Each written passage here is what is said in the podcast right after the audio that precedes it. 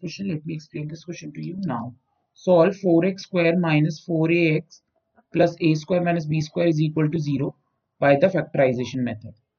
अब यहाँ पे हमें इक्वेशन दी हुई है four x square minus four a x plus a square minus b square is equal to zero अब जो हमारा माइनस फोर एक्स का जो मिडिल टर्म है फोर ए एक्स उसको हम लिख सकते हैं minus two a plus b into x minus two a minus b into x.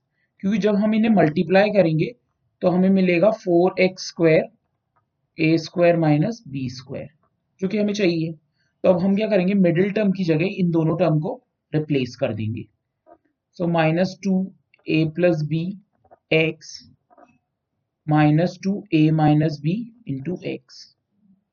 A square minus b square को हम a plus b, a minus b लिख देते हैं। हमें बाद में कॉमन लेने में इजी होगा। अब इन दोनों टर्म में टू एक्स कॉमन है। तो यहाँ बच गया two x minus a minus b अब इन दोनों टर्म में क्या कॉमन है? ए माइनस बी कॉमन है। तो हम माइनस ए माइनस बी को कॉमन ले लेते ताकि हमारी ये वाला माइनस रिमूव हो जाए। तो यहाँ पे हमारा बच गया टू एक्स और यहाँ पे हमारा बच गया माइनस ए माइनस बी तो ये हो जाएगा minus a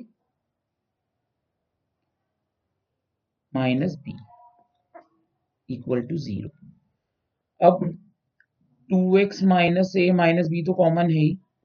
यहाँ पे बच गया हमारा two x minus a plus b equal to zero तो two x minus a minus b equal to zero और दूसरा टर्म होगा हमारा two x minus a plus b equal to zero. यहाँ से हमारा x की वैल्यू आ गई। a plus b by two. और यहाँ से हमारी x की वैल्यू क्या आ गई? a minus b by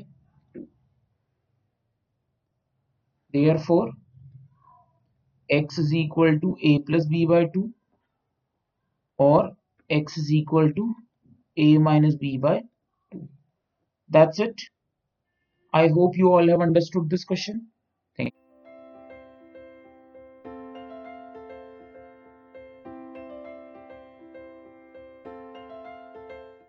This podcast is brought you by Hubhopper शिक्षा अभियान अगर आपको ये पॉडकास्ट पसंद आया तो प्लीज़ लाइक शेयर और सब्सक्राइब करें और वीडियो क्लासेस के लिए शिक्षा अभियान के यूट्यूब चैनल पर जाएँ।